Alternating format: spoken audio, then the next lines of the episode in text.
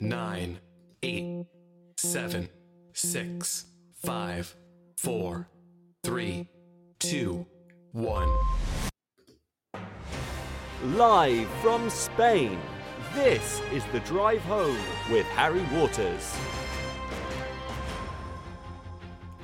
Hello there, good afternoon, good evening. How are you all? I hope you're well. Um, glad to have you here today. It is a lovely sunny evening here in Seville. It's so sunny, in fact, I am rather warm, I must say, um, here in my home studio. Um, I know we're going to be speaking a bit about home offices in the next show coming up um, at six o'clock British time or seven o'clock t- uh, my time here. But as I was saying before, I am here. It's lovely uh, to have you all here. And today I'm going to be talking um, to somebody who I met online, somebody who's inspired me online. Um, and I'm going to be introducing her very, very shortly. But before I do, I'd like to talk about words. Now, words are something I absolutely love. Being an English teacher, you would expect that, you know, I'm a bit of a fan of words. So, words are something I adore. Now, I was looking at a, a post the other day from um, another person who I'm a big fan of, Katherine Bilsborough. She posted asking what our favorite, most inspirational books were. And one of them, um, my, the one I said was The Etymologicon by Mark Forsyth. Now, something I loved about that book was it taught me all about the history of words. Um, and one of them that, that really surprised me when I was um, when I was there, when I was reading it, uh, one of them that really surprised me was the word thug. Now, the word thug, as you know, we've heard of it. We've talked about thug life. You know, we think about thugs who who are you know people who go round not particularly nice type of people. Um, I actually discovered that the word thug came over from India. It was a Hindi word. It was a group of uh, Hindi thieves who would go around and they specialized in strangulation, apparently. Um, which, which led me to think, well, what other words came from India? What other words came over from India? Now, I already knew, you know, the obvious words that came over from India, like Kashmir and curry and dal. These are these are quite obvious words that would come over from the language. But did you know that pajamas is a word from from Indian? Did you know that bandana is a word that came over from India? Bungalow came from India. There are so many. Karma, that was one I kind of knew already. Pashmina was one as well, but, but punch, how about that? And one, I think the one that really got me out of all of them had to be shampoo. I did not know that shampoo came from Indian. So there are about 500 words that have come over from Indian. Um, and there's somebody else I'd like you to, to hear from who's also coming in from India, all the way from Mumbai. It's my guest today. I'm going to bring her in to speak to you now. Um, she is here. So if you'd like to introduce yourself, that would be wonderful. So, namaste. I'm from India too, just like all the words that Harry was speaking about.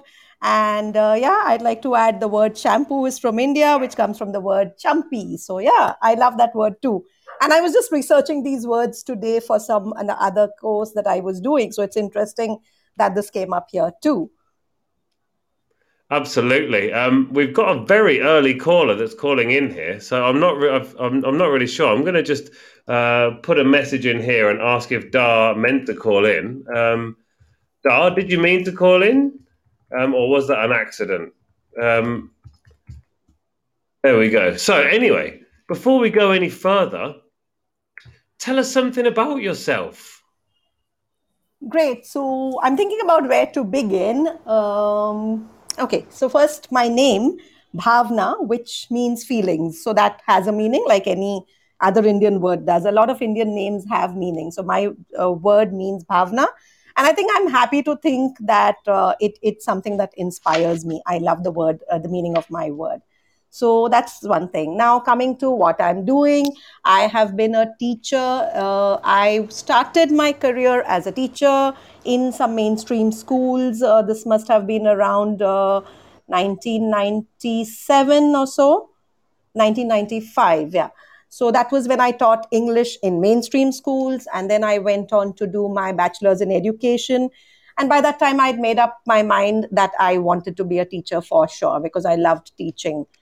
Uh, yeah, post that, I had a small sabbatical. I had kids, some personal commitments. I took a sabbatical and then came back with my second innings. Again, started teaching English in schools. And later on, in around 2013, if I'm not wrong, I ventured into ELT really. So that was a completely new adventure for me. And I think that was the, the missing piece of the jigsaw for me because that was something that I was really missing uh, when I was teaching English in schools. And currently, I work as a teacher trainer mainly with the British Council. I'm a freelancer with them. And uh, so my work involves training teachers and uh, doing a bit of materials and some monitoring and evaluation. And I think my work has taken me across almost all the states in India. So that's what I currently do. That's fantastic. And you and you live in Mumbai, uh, if I'm yes. if I'm not mistaken. I know that because I asked you earlier. I'm not going to pretend that I just knew out of the blue, um, because I do like to always do a bit of research on on where um, where my guests are from. Um, and yet, I actually knew a little bit about Mumbai. I didn't know a lot, um, but I did know a bit. It's it's one of the areas um, that's probably more spoken about in in India. So it has that kind of uh, a bit more fame about it. It is the the home of Bollywood. Am I right? Yes, very much. And a lot of people travel to uh, Mumbai just to see uh, Bollywood actors, and I don't, I don't know. I mean, go and watch them at in, in their houses, stand near the gates. Yeah, a lot of that. But surprisingly, uh, being in Mumbai, I've never done that. No, and I can't see myself doing that really. Not your cup of tea, perhaps. Not mine. Uh, I do get excited when I see somebody. I, will be honest about that. But I can't see myself standing, uh, waiting for someone at at at the, I mean, doorstep. And uh, I mean, yeah, that's it. But yeah, every to each his own. So exactly. I, right. I find I find that that quite strange. I mean, living I live in here in Sevilla, um, and I was I went down to the city centre. Well, I live just outside Sevilla. I went down to the city centre not long ago, and it was the day that Sevilla were playing um, Borussia Dortmund in the in the Champions League, um, and I happened to be walking past quite a posh hotel as the the Borussia Dortmund players were getting off the bus. So you know there were a, there was an England player who, who's now moved to Manchester United, Jadon Sancho, and like uh, a, a, few other like really famous people just getting off the bus as I was like kind of crossing past them. I just walked past, you know, nodded and, and continued. And I saw about, I don't know, 15 or 16 other fully grown men there with their phones out, basically drooling at the sight of these, you know, young millionaires about to go into a about to go into a hotel. And I just kind of stopped for a minute and thought, hmm. Each to their own, as you say. But you exactly. know, as I say, it, it wouldn't be my I wouldn't call it my cup of tea to, to go celebrity spotting, but it was nice to see. It definitely was nice to see. Yes. Um, so you've been with the British, you you work with the British Council as a freelancer. Now they've been. Yes. I, I, was reading that they'd been in India for over seventy years now, which right. is which is pretty cool. Um, I actually spoke. The person I spoke to last week also works for the British Council, but over in Argentina. Mm-hmm. Um, so technically one of your colleagues, but not one of your colleagues, I guess. And somebody I've got on next week also works for the British Council, also in Argentina. So, so that's wonderful. I, I think we have a, a beautiful work community uh, spread over globally, maybe. It's Just it's absolutely wonderful. yeah, I, I love I love the British Council. They are, um, you know, they are the creme de la creme, as it were. Um, I and I, I did a, a, talk for them not long ago, and it was one of those moments when I got asked to do that. Um, you know, I kind of I, I, rang my mum and dad straight away, basically. it's like, mum and dad, the British Council have asked me to do a live stream with them. Um, you know, one of those moments of, you know, because they are just, you know, they're very famous. Yeah, and, they're very. The, the, best thing is that I think I get to learn as much as I work, really. As I work, I keep learning and that's something that keeps me happy with what I'm doing. Now that is something that really, really drew me to you as a guest. You know, seeing you, um, I, I know you on all the social media. Um, I've, I've, you know, we've been we've been on LinkedIn for quite a while and on Facebook as well, and recently we've Right. connected on on um, Instagram.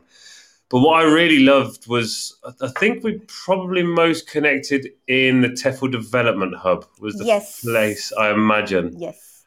Um, and obviously, in that kind of situation, it's a place where we all go to learn. You know, we. Right. I, I find it some sometimes I have a lot more time to go in there and and join in with the tasks and activities. At the moment, I've been kind of rushed off my feet and missing things that I really wanted to do. There was one on I Tuesday. think I've that- connected with a lot of wonderful, uh, wonderful people on that Facebook group, and not just through comments and posts, but also live. In fact, uh, the coffee breaks and the talk time, teacher talk time sessions that they have, as and when I have time, I just sort of drop in live. So uh, uh, I caught up with uh, T- uh, Teresa once and uh, Simon. But uh, unfortunately, there were not too many teachers. It was vacation time there, so not too many other teachers. So we almost had a one-on-one sort of personal chat and I and we learned a lot from each other. I think so. Yeah, that's that's one of uh, the Facebook groups that I'm quite active on, and I love to learn from. And I, I, I really enjoy it. Absolutely, it is. It are those coffee breaks and the teacher talk time. I, I desperately wanted to go to one on Tuesday. Um, the teacher talk time yesterday. Uh, there was one about teacher trainers, freelance teacher trainers. I desperately wanted to go to it, but you know, as you know, my my wife was called to a photo shoot in a whole other country. You know, yesterday we went all the way to the UK. Um, it was Gibraltar, but you know, all the way to the UK um, to, for a photo shoot. So um, I wasn't able to attend, which Yeah. I was quite upset I about, drop be as in, as often as I can. Uh, I mean, it's it's been about two or three uh, sessions that I've attended. Really, it's odd times for me. Really, again, the time gap is difficult to remember, but I do try to drop in um, because I think uh, apart from that posting and the commenting, it's the live conversation which really builds those relations. Yeah. It, it's it's fun to talk live um, with somebody. You can put a face to people, and you know you connect better. and a voice as well. That's something Yes, that I've, I've really, I really miss. uh, Like, there's a lot of people I've connected with and posted with.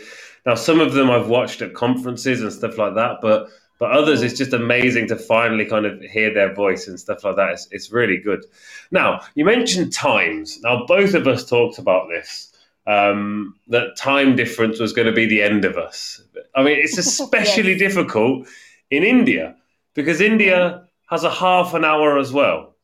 Now, because usually it's done by the every 15 degrees of the globe is done by is done by an hour now Hmm. i'm not sure if i'm mistaken by this or not but i believe that the way that now please if i'm wrong and this is a myth i, I would love you to tell me um, when uh, so when it was, there were colonial times, um, the time difference was figured out because if you turn your watch upside down, the time reads correctly. So instead of it being a six-hour time difference, it was a five and a half hour time difference because that meant people didn't have to change their watches; they just put it round the other way round on their arm. Now I don't know if that's true. It But- could be. I'm not really sure whether it's a myth or, or something, but yeah, for me, it, it does make sense. It, it wouldn't. I wouldn't put it past British colonial people to try and save as much time as possible. Oh, Right. should I change my watch? No, of course not, Jeeves. Just turn it up the other way round. Oh, don't be absurd. So make things easier. Exactly for themselves, make things easier for Right. themselves, but not. For, they weren't thinking about the future, were they? They weren't thinking about. They're going to have to do Zoom conversations in the future, and they're going to have to try and figure out the time difference. Who would have thought that, Harry? Not, not, not us. Even probably in 2019, we wouldn't have thought of that as well. no, you're absolutely right. 2019. But so, I, yeah, things have changed. I, I always find it really strange because um, with renewable English and with um, with the live classes I do with Pearson, we have a lot of students in India.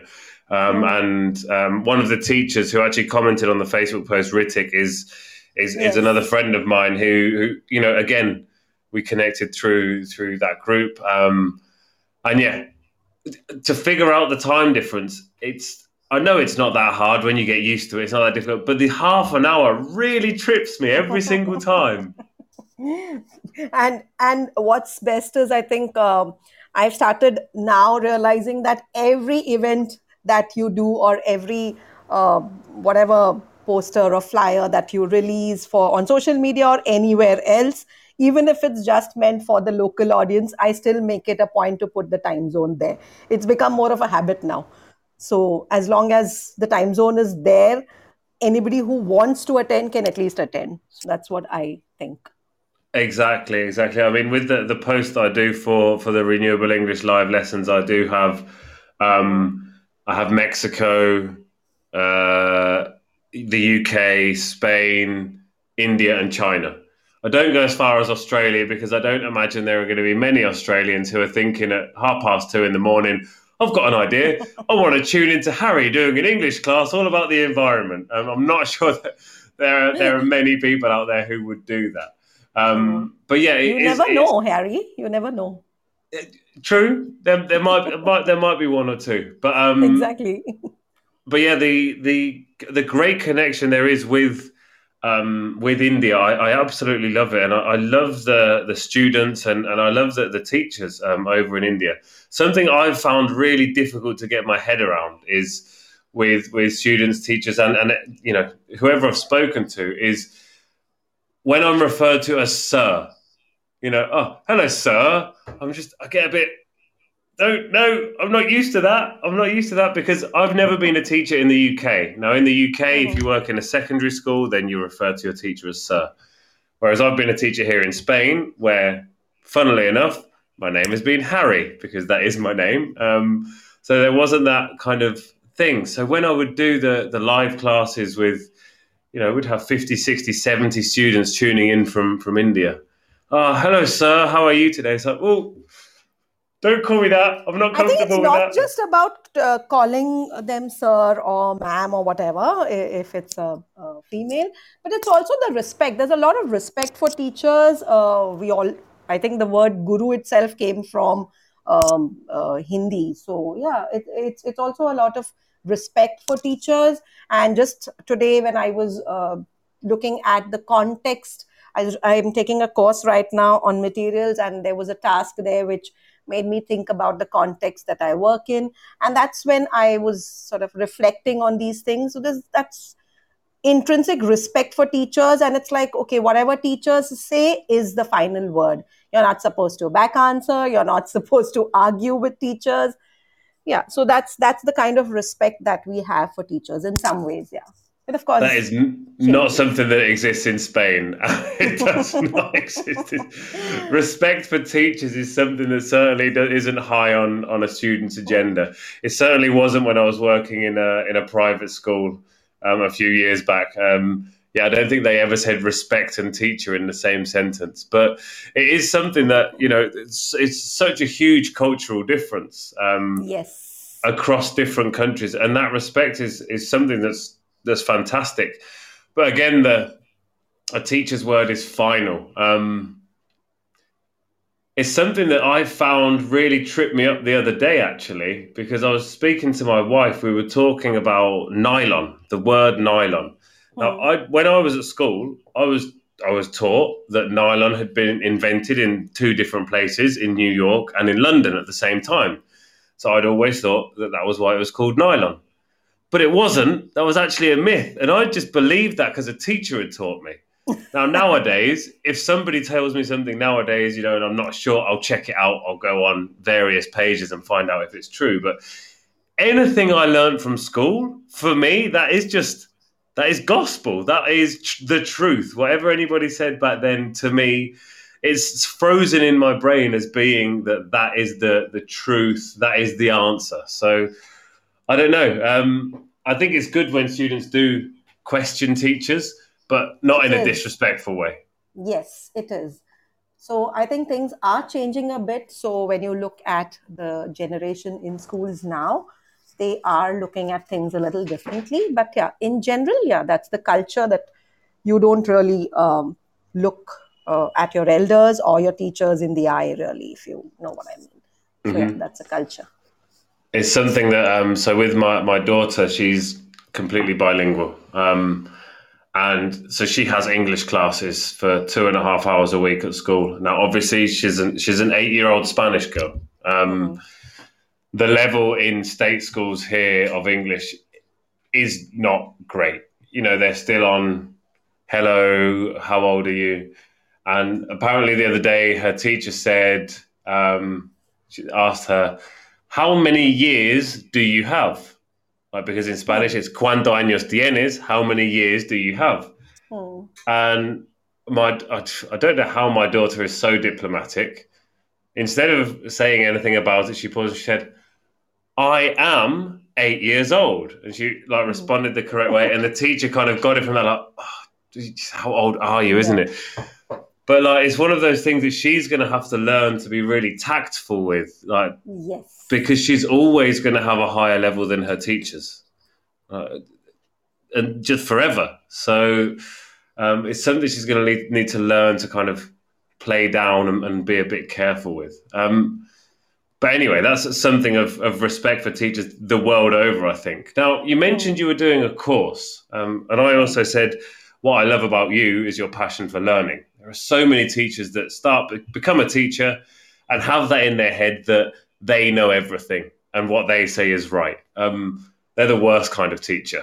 Uh, the best kind of teacher are those that continue to learn and grow. So, what are some of the things you've done recently to learn and grow? So the pandemic, just like everybody else, I, I wanted to upskill myself, did a lot of uh, courses on uh, Future Learn. Uh, right now, I'm doing a course uh, from NILE, that's the Norwich Institute of uh, Language Education, uh, on materials development. I do a lot of uh, reading or researching about diversity and inclusion because that's another area of my interest and climate change as well. I did a course on uh, using climate or talking about climate in um, language education, and another one on gender also. So that was again offered within a platform called Teaching English. So that was a sort of, uh, I think, um, yeah, about a, it had some four, three modules and uh, dealt with everything in detail. So how do you come up with projects? Uh, so when I'm talking about climate, it was how do you come up with projects? How do you evaluate those projects? How can you link climate with uh, language education? And similarly for gender also. So how can you make your classes more gender inclusive? So that's one area of my interest. So I've done it. I've done that. I've trained myself to be a menstrual educator, which was also again something a little out of my comfort zone, but I was interested. And I think it, it somewhere connected uh, in my mind, it connected with diversity and inclusion. So I trained myself for that. And this is all during the pandemic, really, most of it at least. And uh, I also educated myself as a comprehensive sexuality educator. So, in terms of a course called Adolescent Reproductive and Sexual Health. So, that's another thing that I did. And informally, I've been doing a lot of reading up on, on these topics related to diversity, climate change, um, and online teaching in general. So, with diversity and inclusion now, I don't know what it's like over in India. Um, I'm not in India, so I've got no idea. I know here in Spain that it's it's things are slowly changing. Now, this is a very Catholic country we're in, so there is a huge divide. Um, but things are slowly changing and becoming generally more accepted. Um, what is it like over in India? Because it's such a vast country. I mean, it's enormous. Yes. So there must be a huge range of well, everything really. Definitely, yes. There are extremes. There are people who are completely against it. There are people who support it, are allies, are advocates. Again, there's a, a huge range of people doing different things. And like you said, yeah, things are slowly changing. There is awareness. Uh, especially, uh, I think the younger generation is bringing about a lot of that awareness. I think a lot of things that I learned about this are not just from courses, but also from my children. I have two teenage daughters. So I think I learned a lot from them also about these things and, you know, really how, uh, what these things are about. So yeah, it, things are changing for the better, hopefully. And also in terms of um, climate change, I know that a lot of parts of India are they're currently being affected by like I don't want to call it early climate change because it isn't early climate change. It's climate change in but there are climate change affected areas, like massively in India. Um, I was speaking to somebody from the Assam region, and he said that oh. you know weather is changing drastically. You know there will be way more rain in some places where than there should be, and then other places no water whatsoever. So yes. you know you're you're in a place and you're you're living that the, the climate crisis kind of live. You're watching it unfold, um, and it's something that I I, I very think, much sympathize yeah, a with. A lot of lot of things are changing everywhere. Maybe not to different degrees, probably. Uh, I'm just talking about India also. So just in general, even in Mumbai, it's it was uh, it, it's a rainy season right now, and uh, earlier it was like rainy season is supposed to be from June to September, but uh, every year now we have rains until late November sometimes. So yeah, so it's those those effects are obviously adding up, and I think the pandemic has, in in some ways, it's taken us um, back with a lot of uh, plastic waste and a lot of uh, thing, you know, that all that gene being generated because of that masks and then disposal of masks and uh, those PPE kits, etc. So in, in that sense, I think it's really pushed us back in every way different degrees to different countries but yeah it's all it's done it to everybody i couldn't agree more. Now it's, it's funny actually here in spain um, so our summers are long. Like it hits 30 degrees probably mid-april. Um, and then it doesn't stop being 30 degrees until well it was 32 today basically. So we're almost in october and it's still over 30 degrees. Um, which is great if you want to come on holiday, everybody, because oh. it's still 30 degrees in October. Not so great if you live here. Um, and it doesn't rain particularly often. But the one big thing I've noticed is in Spain, they have, people have two wardrobes. They have their summer wardrobe and their winter wardrobe. Um, and what they used to do on the 12th of October would be change their summer wardrobe to their winter wardrobe because there was a long weekend. So that would give them time to get out their clothes, wash them all again because they wash them when they take them in as well. So wash them all again, and then hang them, up, dry them, and hang them up. But they don't do it on the 12th of October anymore because it's still too hot to wear winter clothes. But that now happens, they do it. That happens in India also, Harry. Some parts of India also have to do the same. Oh yeah. Yes. Uh, yes, but now they do it on the 1st of November when there's another holiday because here All Saints Day is a holiday. So that that changing of wardrobe in the time I've been here, so in the decade that I've been here, has moved back by two weeks. You know, people are just like, we can't, I can't wear my winter clothes in October because it's still 30 degrees. You know, when it drops below 30, I can put my jeans on, but until then, anyway, um, very India shortly. has certain parts where where it's the same, and uh, very honestly, when I was uh, uh, probably in school, I was very fascinated by this idea of having two different wardrobes. But uh, once I grew up, I decided it's much more convenient without doing it. So oh, I'm happier 100%. in a climate like Mumbai. I, I, I, wear the same 10 shirts all year round unless I find a fancy one in a second hand shop, but then I'll have 11. Um, but yeah, I'm, I wear the same all year round. Right. Um, in a moment, we're going to shoot off for our, our news and advert break. Um, and when we come back, we're going to talk all about marigolds. Now, we're not talking about the gloves you use to wash your wash your hands.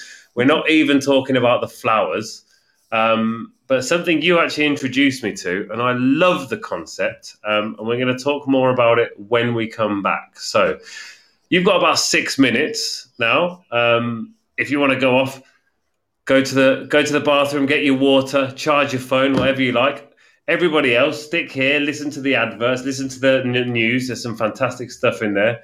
Um, and I'll speak to you again in about six minutes.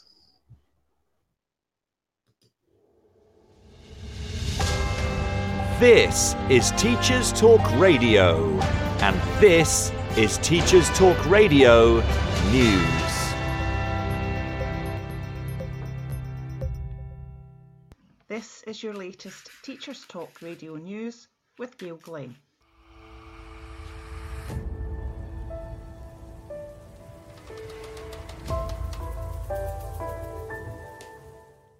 According to a report in the Independent newspaper, Keir Starmer, leader of the Labour Party, has unveiled plans to remove the charitable status of private schools if Labour wins the next election.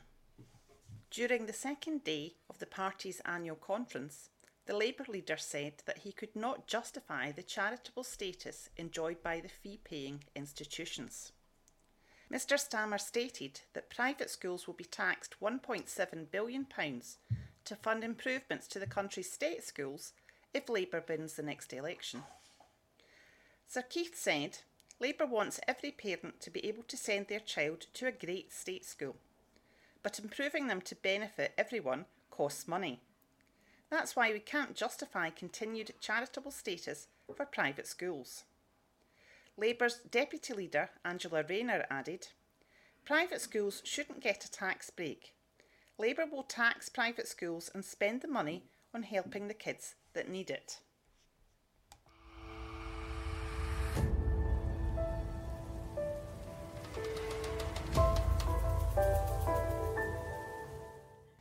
In Wales, latest figures show a spike in COVID cases among the under 16s. Denbighshire schools have seen more cases in the first two and a half weeks of this term than the whole of the last academic year, according to Mr. Hilditch Roberts. He said, They're at breaking point. They are understaffed, they cannot get cover from agencies anywhere across North Wales, more or less. We're not able to supply Welsh education in some areas because we can't get staff at short notice. Education Minister Jeremy Miles said case numbers should be viewed in the context of a successful vaccine programme. It's changed the balance, the balance of harm as we call it, and we're very clear that the best place for our children, young people to be, are in school in a safe environment, being able to learn with their friends. This has been your daily education news briefing.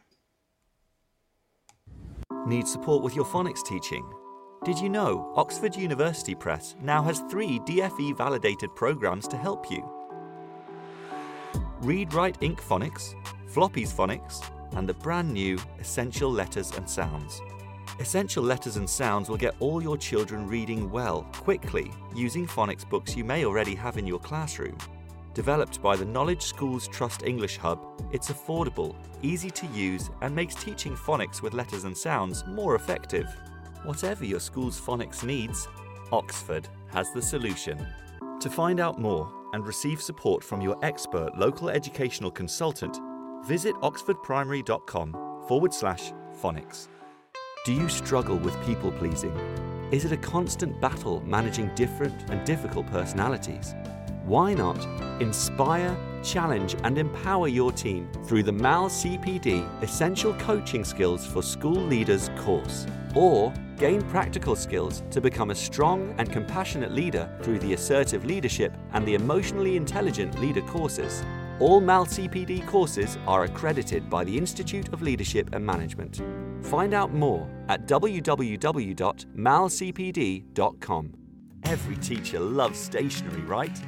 Imagine getting a selection of fun, beautiful, and unique stationery items designed and selected especially for teachers, delivered through your door every month.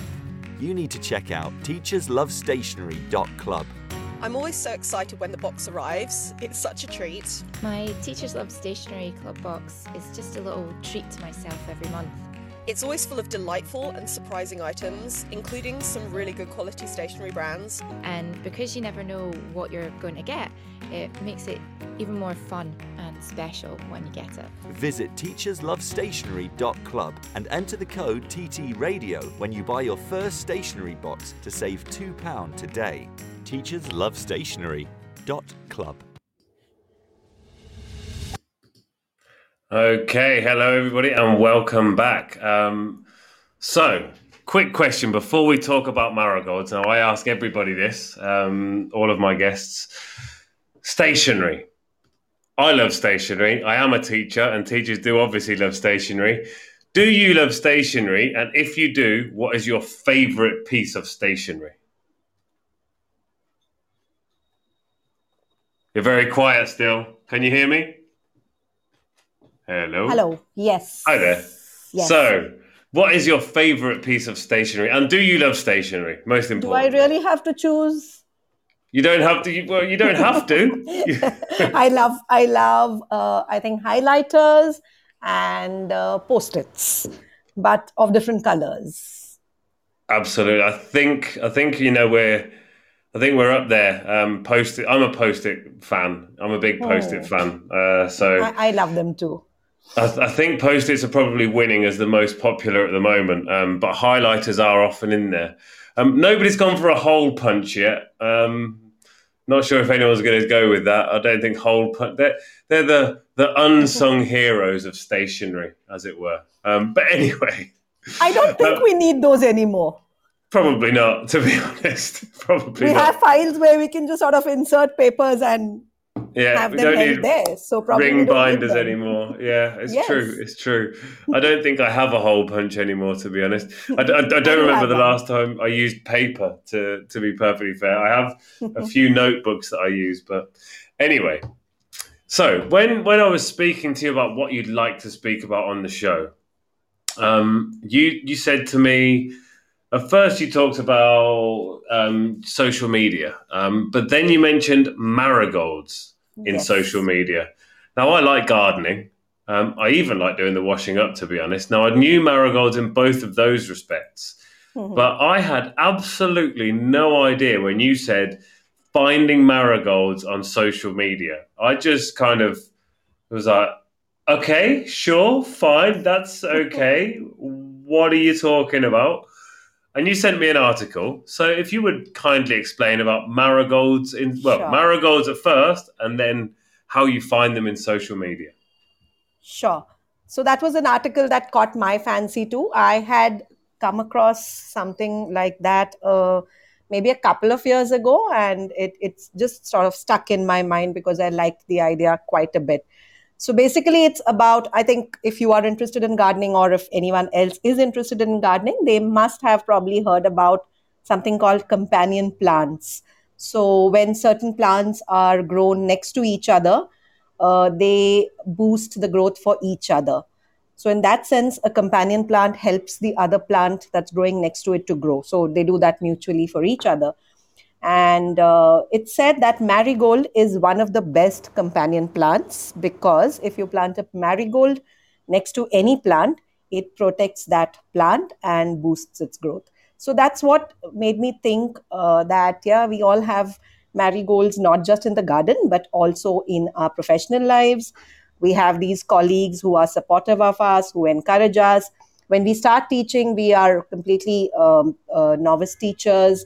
There are people, there are other teachers who encourage us. So I think those are our marigolds. We've we've always been encouraged, and we've been marigolds to a lot of teachers. I hope so. Yeah, that's that's what marigold means in this context. And the the opposite of the marigold was it a walnut tree?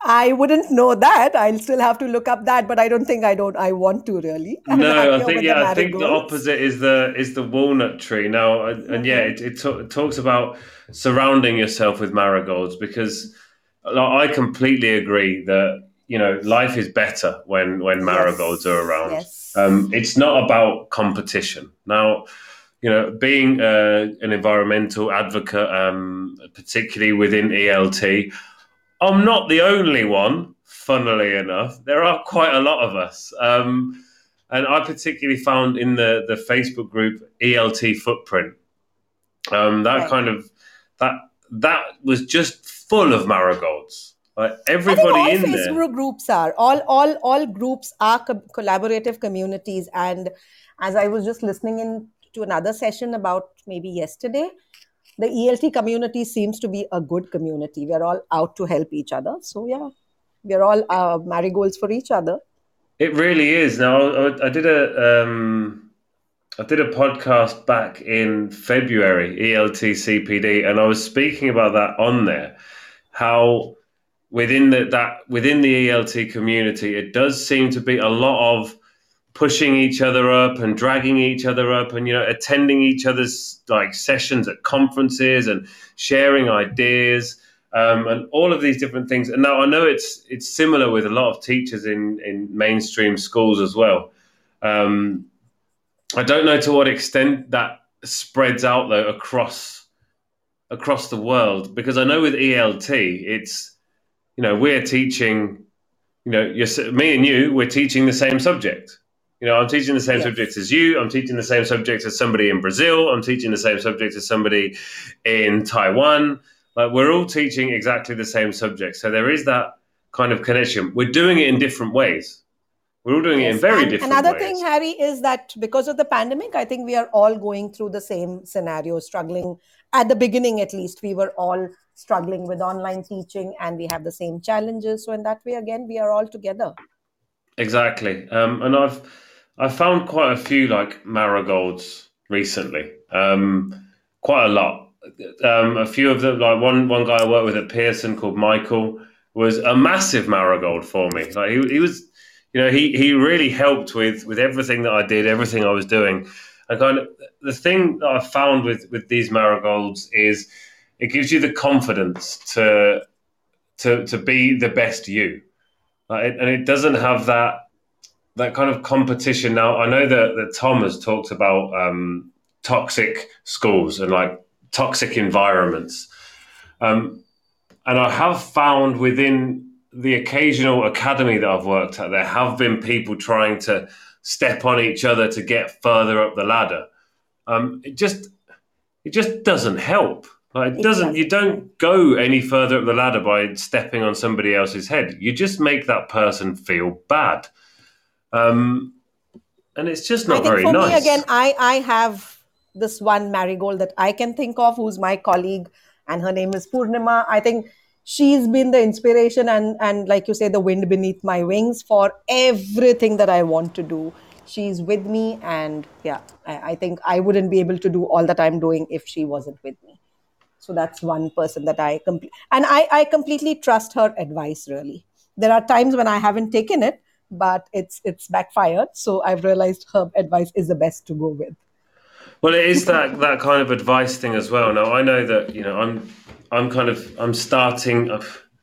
I'm start. Well, I've been in the position I'm in for about a year now, um, working freelance and, and starting my own my own business. Um, and it has been a lot of help from from other people. Um, just with everything, really. You know, um, with editors when I'm writing materials. You know that you know not coming to you with what you've done is terrible. No, but like that, what you can improve. Um, Exactly. Something I've really found, I think the, the TEFL Development Hub, we've talked about it in the past. I, I had Simon on here um, quite a while ago now, actually. Uh, I think back in July, maybe. But anyway, it was a long time ago. Back when, no, I didn't have hair, so it must have been July because I haven't had hair since June. So 24th of June. Not, Mhm. not that I'm counting or anything. Uh, I think the TEFL Development Hub is the place where I've found the most marigolds. Yes, And what I agree. what I love about that place is we don't all agree on things. Like, there are quite a few obvious disagreements, but the discussion is always done with respect. and it's so it's it, it it gives us a different perspective it just just today i think in the uh, afternoon for me of course it was afternoon there there's a, a post on icebreakers so there was a lot of uh, discussion on that about why people liked icebreakers why they don't and it, it makes you think about so many things that you may not have thought of earlier Yeah, I, I really wanted to write my favorite icebreaker was a fat polar bear. I was like, that might not be. It might not be time to put a funny joke in there. And I wanted to say my least favorite icebreaker was climate change. But again, I was like, I'm not going to use this opportunity for a joke. I'm just going to be quiet and read what other people are saying for once. I don't know. I'm not normally quiet, as as you've well as you've obviously seen. Um, But I remember a discussion we had back in the early days of this year. So it must have been back in January or February. And it was talking about how to teach grammar. Hmm. Now, I hate grammar. Um, I avoid grammar at all costs. Um, I, I teach grammar through Lexis, I teach grammar through project based learning, but I do not address grammar in the classroom. I don't say, this is the present simple, this is the present continuous. And I absolutely do not compare the present simple and the present continuous because I hate that. I, that- they're two separate things. That's like comparing me to my sister. We're not the same, we're different. um, and yeah, I remember there are a lot of people who really like teaching grammar. And there was a great conversation in there. And that, that you know, I didn't know the term marigold at, at that point. Hmm. Um, but it was at that point that I was thinking, the, these people are good people. Right? These are good people because we completely disagree on this subject. We completely disagree, yet we can talk about it in a reasonable, rational way. I'd say like adults, but a lot of adults aren't reasonable and rational. You know, you right. go into a room and mention the word Brexit, and you you it'll be very difficult to find a rational argument in there. Probably because it wasn't a rational vote. Anyway, I'm not going to talk about Brexit. I think um, it's important to be like that on social media. As as um, I I have a clubhouse community of teachers where we sort of just meet to talk about different topics, which I've just started very recently. And uh, there is an option for putting up rules there, so you can set your rules. So the rules that I've put up there is something which can apply to social media in any uh, form, actually. So what I've written there is uh, listen, don't judge. Now listen because it's Clubhouse, so you can just listen. So it could also be read.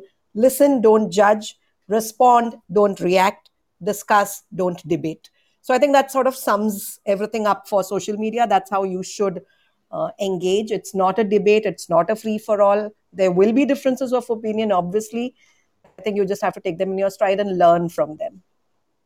Yeah, I've learned that um, I, try not to react to trolls. I try my hardest not to react to trolls.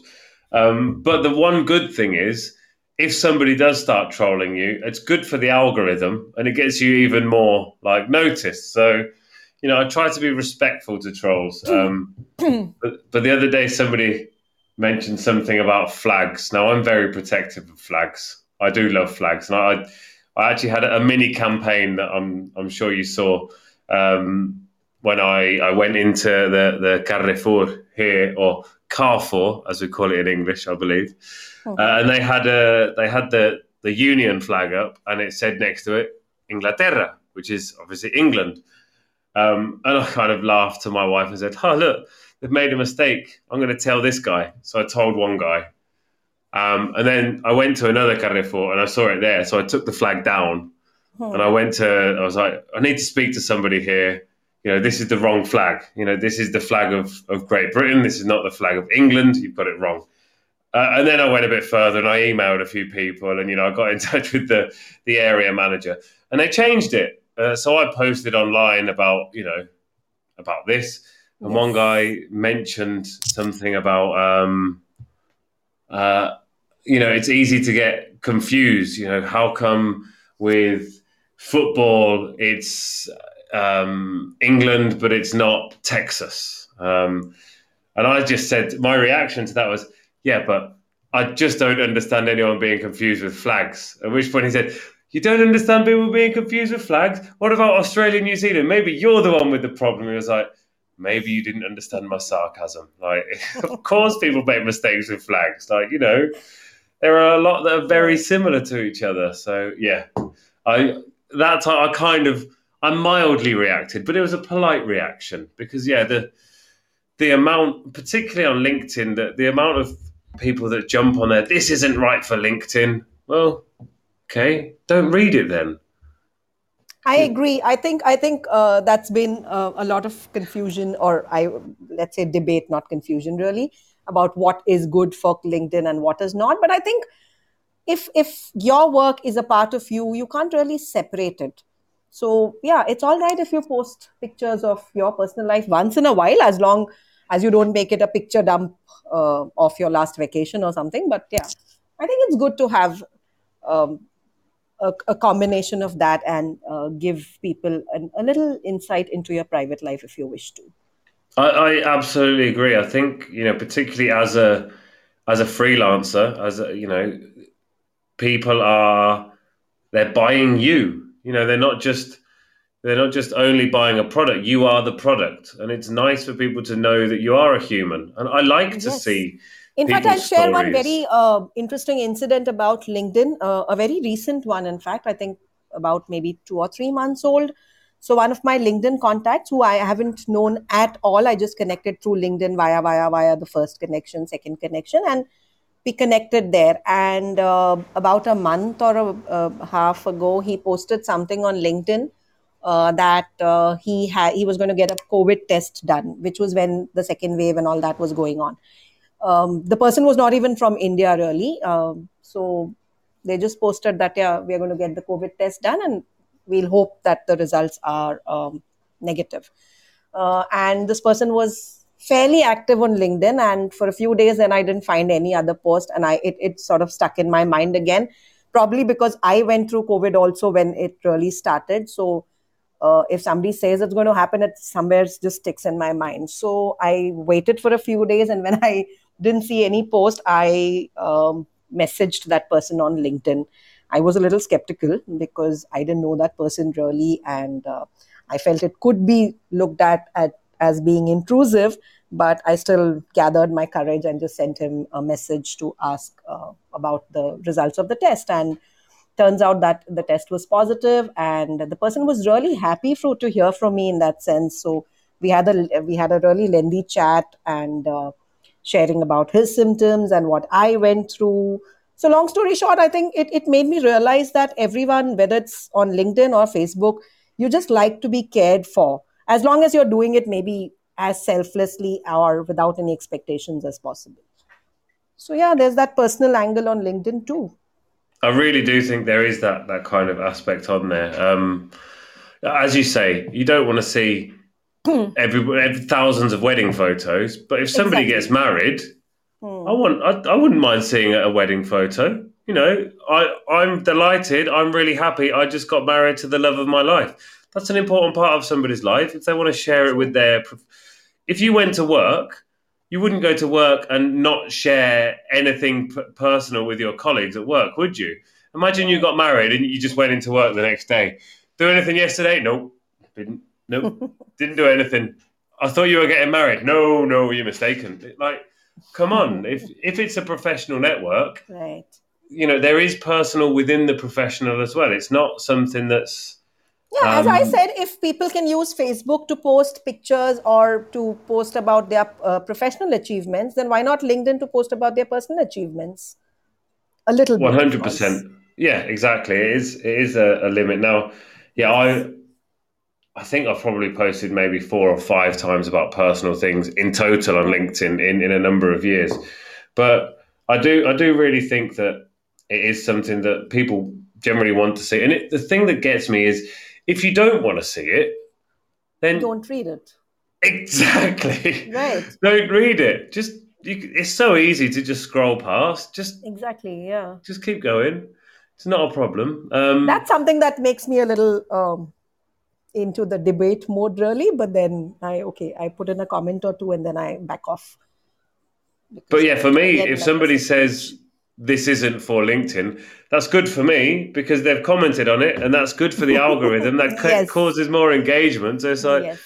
and often you can see people but that's, really... that's a different kind of trolling but i've also gone through a, another kind of trolling uh, for a post on facebook yeah um, you recently joined this group called Reflecting Reality, right? That's about diversity and inclusion.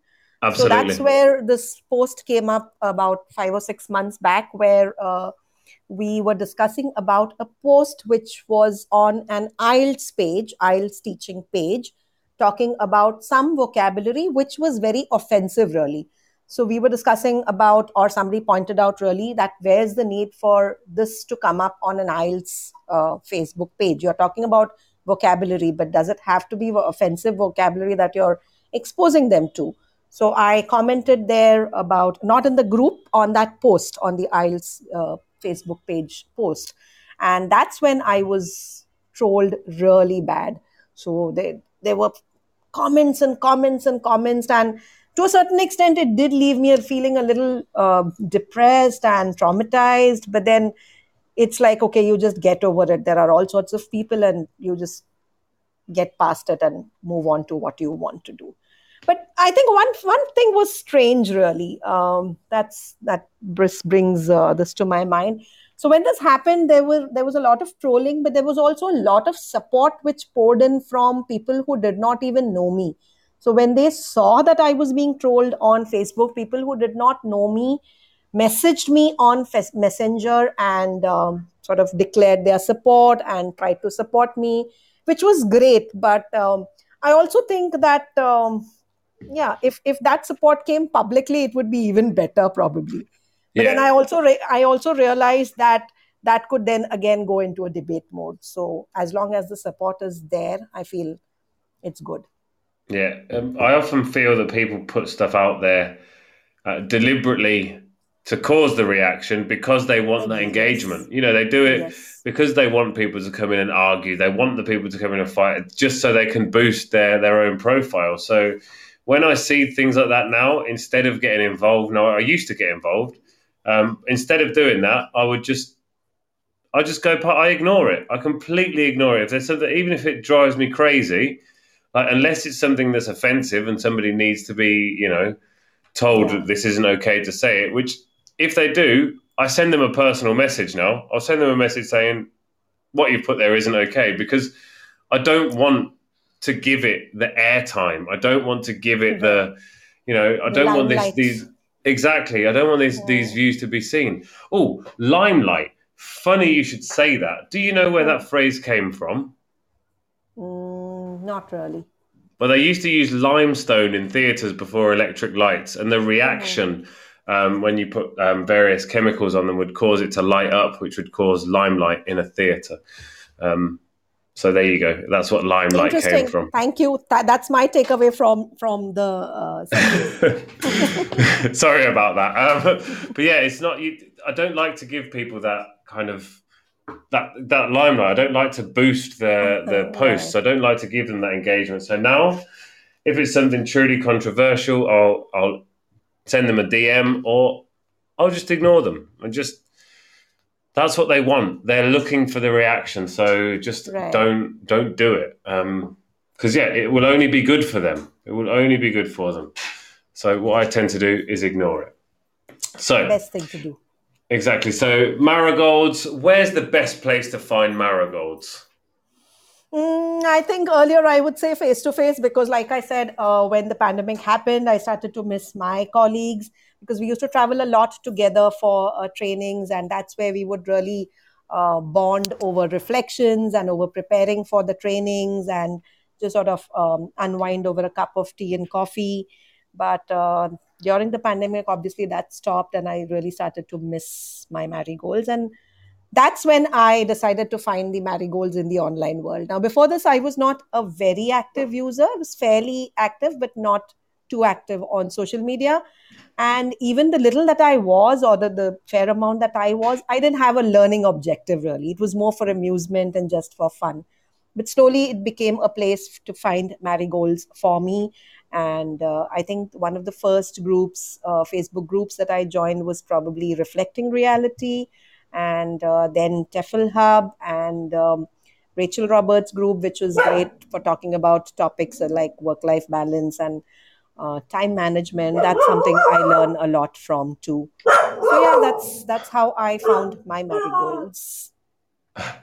Um, I see your your your My pandemic puppy. pup has arrived. Yes. Um, I've got mine here laying down behind me. It's yeah, it's, it's good that you mentioned Rachel. Actually, I was uh, I was speaking to her yesterday um, because she went on and spoke to um, on a on an Instagram chat. She went on and spoke there, so uh, I was watching that. Um, and yeah, I've been a member of her group for a while, and she posted today about thirty ideas for for content posts. Um, so I, I, I- logged in to get it, but I forgot that I'd already logged into her her site and stuff on a different email address. So now I've got I'm logged in twice. So, in fact, Harry, just yesterday in, in that same chat that you're talking about, I think it was the same chat, uh, there was this topic of marigolds which came up. So, somebody who was watching the live commented about something about marigolds, but it, it was not very clear. So, uh, both of them could couldn't really understand what marigolds was about, and I'm sure I wouldn't have understood too if I hadn't read this. So, in fact, I commented and I messaged Rachel to say that, yeah, we're going to be speaking about marigolds today. So, probably was- know what the mystery is. It was me. I was the one that said it. It was me because I was I was watching it and, and she mentioned the the type of people that um, that she likes to work with. And I Right, said, ah, yes. like marigolds, and and in a, and Volkan said to her like marigolds, and she was like, I don't know what Harry is talking about there. So I sent I'm her a sure message she must have been to confuzzled. So yeah, I think I think I might have confused her a so little you bit. were, you were one. setting the stage for today's talk. I was saying this that she mentioned those. She mentioned the type of people that are like the marigolds. You know those those lovely humans, those wonderful people. So I was like, Yes. you know what? I'm just going to say it. So they said it, and yeah, I mentioned. I sent a message to her saying, "Hey, by mm-hmm. the way, we're going to be talking about that tomorrow. I didn't mean to confuse you in in the moment, but yeah, that was me. I'm afraid. Okay, Um, that's a mystery. That was a mystery for me. So I just found out. yeah. One so more yeah, Facebook community where I've learned a lot, I think, is ESI English. Again, I don't know whether you've heard of that, but yeah, that's a Facebook group that I follow quite regularly. It's about comprehensive uh, sexuality education, linking that with uh, language learning. So that's also a, a post, uh, sorry, a Facebook group which I enjoy following. I think for me, the most marigolds do come from Facebook. There are a, number on LinkedIn, but I think Mm. like the truly supportive kind of help you, push you up, Yes. celebrate your achievements with you, share those like moments with you. I think most of that comes from Facebook. I agree. Um, I, I mean, I see a lot of stuff on Instagram. It's nice for me to connect with students. I love Instagram. It's great to connect with students. Um, and LinkedIn, I see lots of interesting stuff on there. Um, but it's not the kind of same. It's not the same loving environment as, as it is on Facebook. Um, True. So it's it's a little Facebook is a little sort of semi-formal, so that that brings it. And I think the live element in the TEFL Hub, what I really love is is the live element actually speaking to people. It's so good. I love those coffee Yes. mornings. I I really want to go to another one, but they do they're on at the same time as Renewable English. So Yes. I'm live at the same time. So what I might do tomorrow, because it lasts an hour, I might jump straight from Renewable English into from from my development hub. marigolds where i'm going to be a marigold or i'm at least trying to be a marigold to other teachers is is the community that i formed that i spoke about on clubhouse so that's a platform that i decided to explore uh, again motivated by rachel roberts who started her own clubhouse uh, earlier. I started to attend and I, I sort of begin to like the platform so i explored that further. And then um, i set up a community called the teachership community. Again the word teachership is inspired by simon who's from the tefl hub.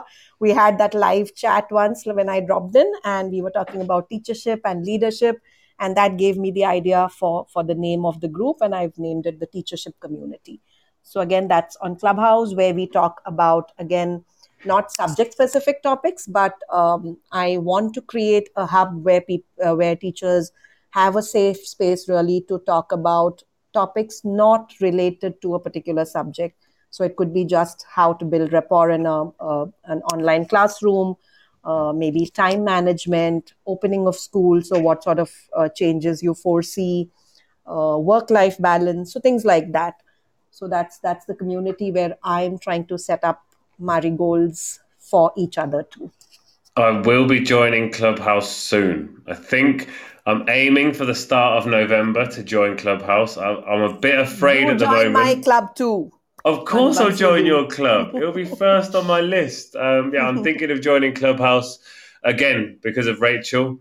Um, so yeah, it's just something I've been avoiding just purely for the time element. The amount of time I spend on social media. I mean, I know uh, two uh, two other wonderful hosts um, are, are here listening at the moment. They know how much time I spend on social media, and you know they can see it equally. So it's that fear that falling into another kind of social media, but I'm sure it's going to be great. I'm, I'm But I, building I up do love it. Clubhouse for one particular reason. The, the, the refreshing aspect of it is really the fact that you don't have to have your videos on. So you can just sort of listen in and it's it's it's that uh, comfort factor that you have that you can just listen in maybe while you're walking the dog or while you're preparing for your meals. So that's something I enjoyed. In fact, I started listening in more and slowly um, drew in into the conversation and began to engage. But that's something I like because sometimes uh, connecting live on a Zoom call or a WhatsApp audio call or any video conferencing call can be too intrusive sometimes. It, maybe it's not possible for you. And uh, on the other hand of the spectrum, I think uh, when you are just posting and commenting, it's it's not as personal as speaking live. So I think that's Clubhouse is somewhere in between uh, both of these. So I, I particularly like it for that reason. That is something I've absolutely loved about these new online conferences. Innovate on Friday, by the way. Um, I'm sure everybody listening is going to be at Innovate on Friday. Um, but it's the great thing about online conferences is you don't have to be fully present. You know, you can walk the dog while you listen to a talk. You know, you can use it almost like a podcast, which right. is great. You know, if there's something you really want to be at, then you'll be at the computer, you'll be there, you'll be involved. But otherwise, you can just listen, which is wonderful. Right on that, I'm going to jump away for the ad break again and the, for the for the news. So stay tuned. In about five or six minutes, we'll be back. Um, and we're going to have a bit of a quick fire quiz for you. So, hmm, sure. I hope you're ready. Right then. Yes. Um, here we go. Off to the news, and we'll be back in a few minutes. This is Teachers Talk Radio, and this is Teachers Talk Radio News.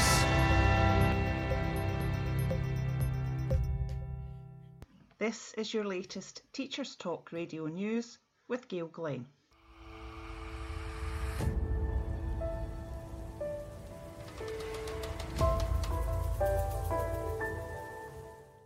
According to a report in the Independent newspaper, Keir Starmer, leader of the Labour Party, has unveiled plans to remove the charitable status of private schools if Labour wins the next election. During the second day of the party's annual conference, the Labour leader said that he could not justify the charitable status enjoyed by the fee paying institutions.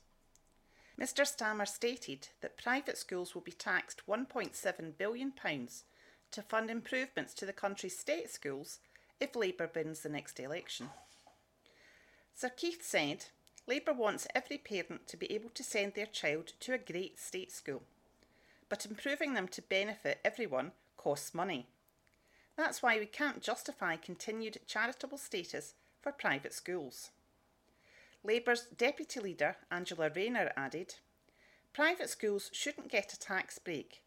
Labour will tax private schools and spend the money on helping the kids that need it.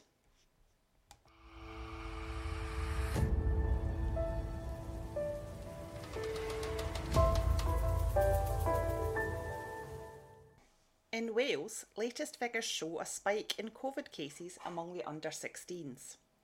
Denbighshire schools have seen more cases in the first two and a half weeks of this term than the whole of the last academic year, according to Mr Hilditch Roberts. He said, They are at breaking point. They are understaffed, they cannot get cover from agencies anywhere across North Wales, more or less.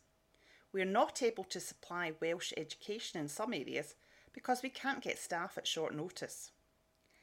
Education Minister Jeremy Miles said case numbers should be viewed in the context of a successful vaccine programme. It's changed the balance, the balance of harm as we call it, and we're very clear that the best place for our children, young people to be, are in school in a safe environment, being able to learn with their friends. This has been your daily education news briefing. Need support with your phonics teaching? Did you know Oxford University Press now has three DFE validated programs to help you? Read Write Inc Phonics, Floppy's Phonics, and the brand new Essential Letters and Sounds. Essential Letters and Sounds will get all your children reading well, quickly, using phonics books you may already have in your classroom Developed by the Knowledge Schools Trust English Hub, it's affordable, easy to use, and makes teaching phonics with letters and sounds more effective. Whatever your school's phonics needs, Oxford has the solution. To find out more and receive support from your expert local educational consultant, visit oxfordprimary.com forward slash phonics. Do you struggle with people pleasing? Is it a constant battle managing different and difficult personalities? Why not inspire, challenge, and empower your team through the MAL CPD Essential Coaching Skills for School Leaders course? Or gain practical skills to become a strong and compassionate leader through the Assertive Leadership and the Emotionally Intelligent Leader courses. All MAL CPD courses are accredited by the Institute of Leadership and Management. Find out more at www.malcpd.com. Every teacher loves stationery, right? Imagine getting a selection of fun, beautiful, and unique stationery items designed and selected especially for teachers delivered through your door every month. You need to check out teacherslovestationery.club. I'm always so excited when the box arrives. It's such a treat. My Teachers Love Stationery Club box is just a little treat to myself every month. It's always full of delightful and surprising items, including some really good quality stationery brands. And because you never know what you're going to get, it makes it even more fun and special when you get it. Visit teacherslovestationery.club and enter the code TT Radio when you buy your first stationery box to save £2 today. teacherslovestationery.club. And we are back um, into the final 20 minutes of the show. Um, so, um, what we're going to do very shortly, we're going to be. Uh, oh, I think my microphone's are a little bit too loud at the moment, or maybe I'm just too close to it. We are going to be running a quick fire quiz, something uh, I'm going to start doing a lot more regularly from now on. So, are you ready? Yes. Excellent news. Now, don't worry. The questions aren't, they're, they're not difficult. They're just so we can get to know you a little better. So, I think I've got about 10 questions here, maybe 11. So, the first one, and the most important question you should ever ask anybody is what is your favorite flag? Mm, I think it would be the Pride Progress flag with with the triangles um, drawn on it. If you know what I'm talking about. I know exactly what you're talking about. Yes. So I'm a I- I love that. vexillologist. Of course, I know what you're talking about. I love flags. I love flags. Very good. Uh, it is a cool flag. My favorite has long been the Marshall Islands, but I also like the Seychelles because they have like diagonal lines on them. I, I don't know. I like diagonals. Uh, next question. What was your worst subject at school? What were you worst at at school? I think everything except English. so yes, history, geography, maths. I was bad at maths. I didn't hate it, but I was not very good at it. Even now, I'm not good with numbers. So tell me numbers, and I can't remember. So I and history, I can't remember dates. So yeah, I I, I even when I started my first um, uh, job, I was very firm that I would teach only English and no other subject. um, I think I, I love history, and I loved history at school because I had a great teacher who who made history not just be about dates and so on and so forth. Now I see it mm. here in Spain, and it is just you learn the textbook, and then when you go into the exam, you vomit what you read in the textbook.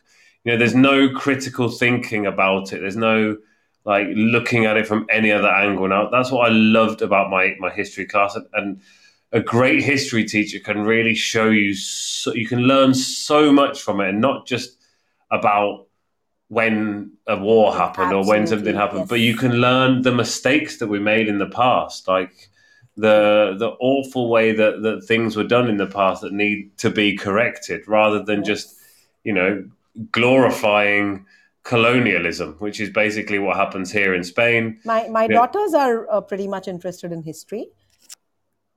So yeah, they're a lot into history. But Excellent. me, it was it was it was just English. Somehow it was just English, and I I, I couldn't look beyond that as my favorite subject. Yeah.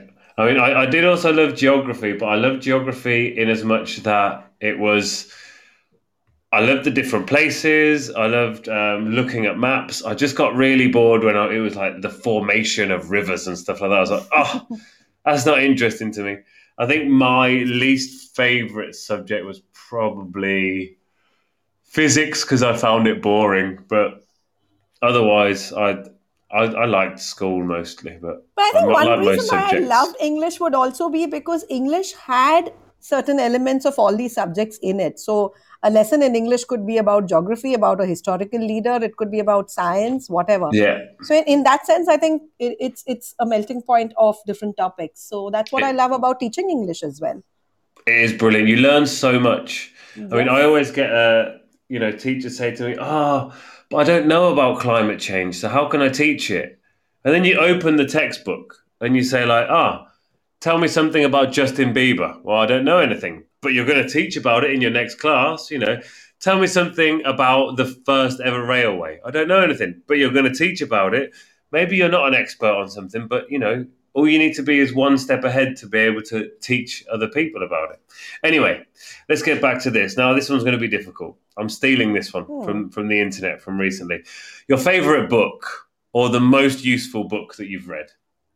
Okay, so I think uh, I would go with um, what started me off when I became when I ventured into ELT. I think A to Z of ELT.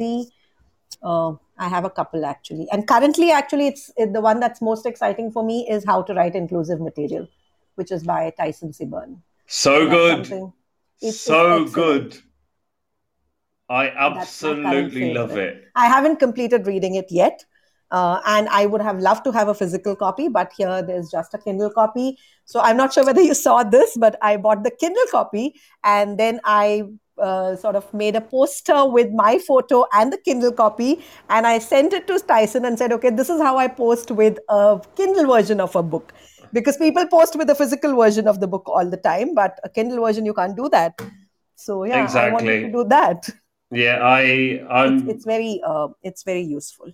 all, all almost all of the the educational books that I buy. If I can't get them secondhand, I always buy them ebook. Um, I, I refuse to buy a new book um, for the, for the I'm more of printing a paper. book person, but I'm now switching to Kindle because of uh, convenience. Because one, it's immediately in your Kindle library once you buy it, so you you don't have to wait for delivery and all of that. And yeah, for some reasons, it's it's easier to read it on any device now than stick to a paper book. So I'm becoming more of a Kindle reader after the pandemic. Really, I, I love books. wasn't. I love real books. Like paper books are like they are. You, you can see I've got a few behind me here. I've got bookshelves Mm. full of them downstairs. But I, I refuse now to buy a brand new book. So if something comes out and I can't get it secondhand, um, and, and I had to have that book, like as soon the day, like maybe the day after it came out, I just had to have it. Like I, I really desperately wanted to read it. So I'm not going to pay for a, a paper book. So I was like, I'll get the Kindle. But I read somewhere that you have to read 20 books a year on a on a on an on an ebook for eight years for it to have the the right impact. Well, I've had my Kindle since my 30th birthday, Mhm. which was almost eight years ago, and I definitely read more than 20 books a year. So there you go. Um, next question. What is the hottest city you've ever visited? Uh, it's it's in the northern parts of India, so again extreme climate. Then when we are talking about two wardrobes, so I visited places in uh, Delhi when it was really really hot. In fact, I was also um, I had also relocated there for a certain project with the British Council for a period of two months, three months, I think, and that was the hottest period that I that's that's the worst time to be there. The whole day next to the fan, I imagine. I was out, unfortunately, so it, a lot of field work, visiting schools, etc. So it was even worse. Yeah. But Next then that question. also made me realize that uh, a lot of teachers actually go through that the whole day. So it, it Yeah. sort of humbles you in a way, also. Yeah, absolutely. Next question. What is your favorite animal? My puppy, Oh, of course. dogs. That was, a, that was a silly question, wasn't it? Um, what is the best place to visit in Mumbai? um, there's a little cafe next to my uh, place. I wouldn't say really um, a, a tourist or a very uh, fancy cafe, but it's a reading cafe. It's a library cafe, and I would say I think that's my favorite place. No, Amazing. no other, uh, no other tourist spot or uh, any other place. But yeah, I would. I love going to the beach as well, Marine Drive, where I can just sit by the sea, just take in the wind, soak in that that peace. That's it. Yeah. Uh, next question. Um, when are you most productive? I stole this one from the TEFL Development Hub. So in, ta- in terms of time, you mean? In terms of time, yeah. When are you Yes. most So we, productive? I, I was live in one of these coffee break sessions of TEFL Hub when this question also came up. And I said that this has changed. Post pandemic, it has become afternoon, or probably it's more by force, really, not by choice. Otherwise, I'm a morning person out and out. I, I I love mornings. I'm I, I'm an early riser. I get up. I do my yoga. Another word that came into English from India. Um, and then I, I kind of get to work. But I'm most productive depending on when there's somebody in the house or not. You know, I have a home office, so I you know I work I work from here. I do my classes from here now. Um, depending on on who I'm teaching, sometimes up to 400 students at a time. But you know, it's all done from here. So, and I again, I think it depends on where I'm teaching. I think you I'm- commented you commented uh, on that post also saying that when nobody's home, yeah, that's, that's Exactly. a good productive time to be. That's when I I'm get waiting most for that day to come. It's been a long time since I've seen a home where there's just me. Oh, it's it's you know, with my daughter back at school, I'm lucky in that respect that I can I can do that. Next question. Yes. What's your favorite cake flavor? I don't like cakes really, honestly. But if I had to choose, it would be a plain vanilla, maybe something like that. Just, just Okay. as plain as it can be. Okay, I'll forgive you. I'll forgive you. Don't worry. um, now here's a tough one. Your favorite Facebook group? I, I don't want to answer this one, please, because there are plenty, and I, I don't know how many I'm going to name. There's uh, the TEFL Hub, of course, which we just spoke about. There's Reflecting Reality. There's ESI English. There's the Twinkl community, which is really vibrant, and it's it's it's something which really um, it's it's very light, and I, I like the friendly vibe of that community. It's lovely. And uh, it's really lovely. Footprint. So yeah, a lot of a lot of groups. you missed renewable English. Yes, renewable English too. That's why I said I don't want to miss out any. I don't want to name. That was the correct answer. Was renewable English? No, there's no correct answer to this. no, there aren't. Um, I knew that was an impossible question. Yeah. even Um, even Rachel's group, I, I I learned quite a lot from the lives and, and and the topics that she comes up with. there, yeah, there are so many. I knew that would. British Council that, Teacher Community, that's another one that I'm a part of. yeah, That was excellent too. I do love the, the Twinkl one. I was lucky enough to. So I, I always comment on Miranda's videos because they're brilliant. I absolutely Yeah, love her brilliant. videos. They're the heart and soul of the group, I think. I absolutely love Yeah. them. So yeah, I I commented on on one of her things. She was talking about. I can't remember what exactly she said. What should a what should a, a planner involve? And I said it needs to have lots of green games. And she was like, "Well, where could I get green games from?" So from, that was where I was able to like, English. and I so we we collaborated and I worked with Twinkl for for that, and it was just amazing. Like it all comes from these communities and and finding your marigolds. Right. Um, next question. Now, I was going to say your favorite season. Well, I was going to say summer or winter, but obviously it's rainy and dry season over there, isn't it? So, which is your Mm. favorite, rainy or dry season? I love the rainy season, but uh, only if I don't have to go out. I love sitting at the window and watching the rain. Um, I mean, from from inside. But if I have to go out in the mess and the puddles and all that, I don't like that really. Very good. Um, okay, now I've got one more. Tell me something new in your life. Mm, something new in my life in terms of um could it be my puppy, the pandemic puppy that I brought in? It can be anything you want. Yes. Your So pandemic that's- puppy? that's- Yes. Tell us about your pandemic Berry. puppy. Her name is Berry. She's going to be one year old, and she's she was very naughty for the first few six, six, seven months, but now she's very calm and she's sitting right at my feet when I'm doing any work. So I love that feeling of her being at my feet. I just I just looked across at my I call her my horse because she's a she's a Labrador cross with a Mastiff, so she's a big dog. Um, she's about fifty kilos. So her name is Estrella, which is star.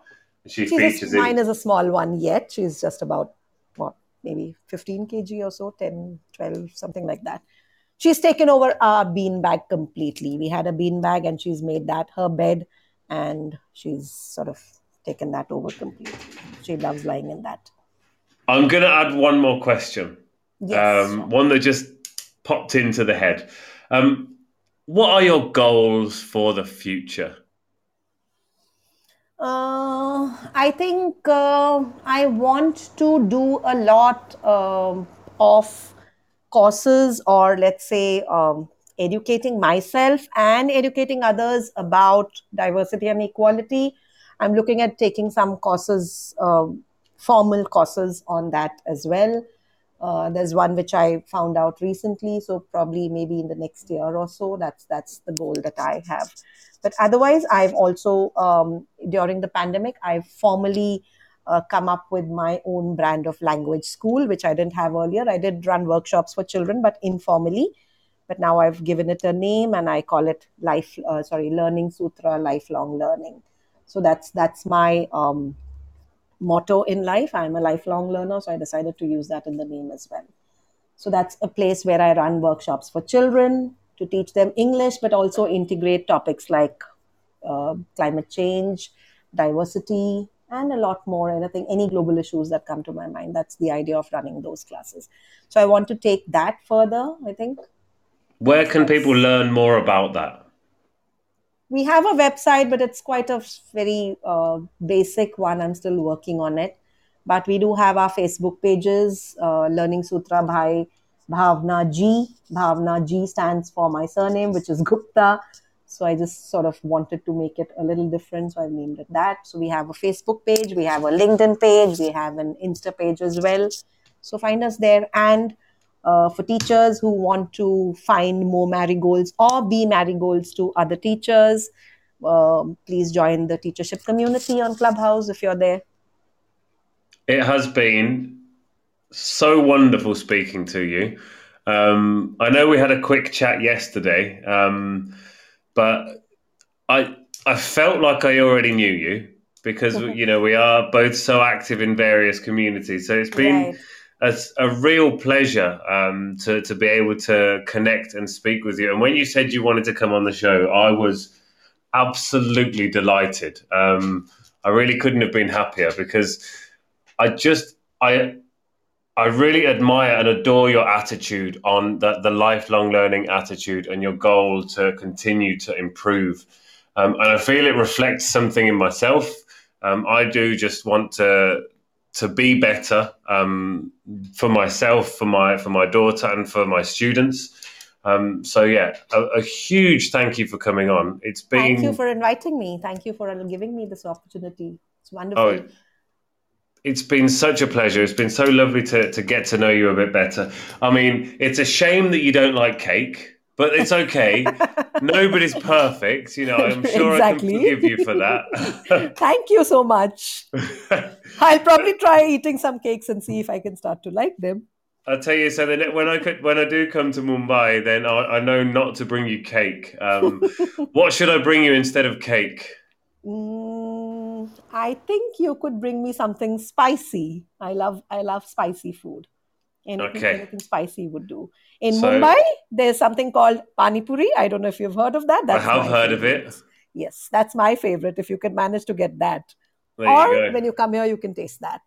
There you go. So when in, in Spain, there's spice is not a thing in Spain. Mm. Um, like there's there are a few curry houses here in Spain that I go to, and but I don't go to them anymore because I ask I for the I've, food I've, to be. I've had a Brazilian girl living with me for a year, and I've gone through the um, pain of preparing food separately for her without any spice. She was here on an exchange program. She was here with me for about a year, and my daughter was in Mexico at that time.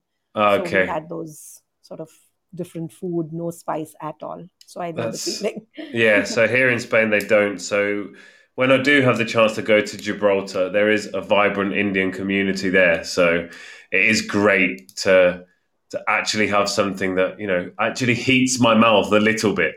Whereas here in Spain, you ask for it to be as hot as you can, and that basically means still not very hot. And the only thing that has any kind of mild spiciness to it is chorizo. And as you know, I don't eat meat, so you know I can't have spicy chorizo because it's full of meat. But anyway, um, that's that. It's been an absolute pleasure having you on, as I've already said. Um, next week, we are going to be speaking to uh, Dave Bowden, the word guerrilla or the word gorilla, who's a former headmaster. Um, no, that's not next week. That's the week after next. Oh, I'm getting confused. next week, I'm speaking to a different poet. Um, I'm speaking to uh, Annie and Romina, who are both from Argentina. We're going to be speaking about the difficulty of non native speakers teaching. Um, got ahead of myself there. I got confused with the week because I haven't switched over to October yet on my calendar. Um, so that's who we've got next week. It's been amazing having you here this week. So thank you very much. And I'm sure I'm going to see you on all of the social media. Yes. Thank you, Harry. Thank you for having me here. Thank you so much. Thanks everybody for listening. Stick around because there's going to be a great show coming up very shortly, um, all about home office space. Thanks everybody, and I'll speak to you soon. You've been listening to Teachers Talk Radio. Tune in live and listen back at ttradio.org. We look forward to hearing from you next time on Teachers Talk Radio.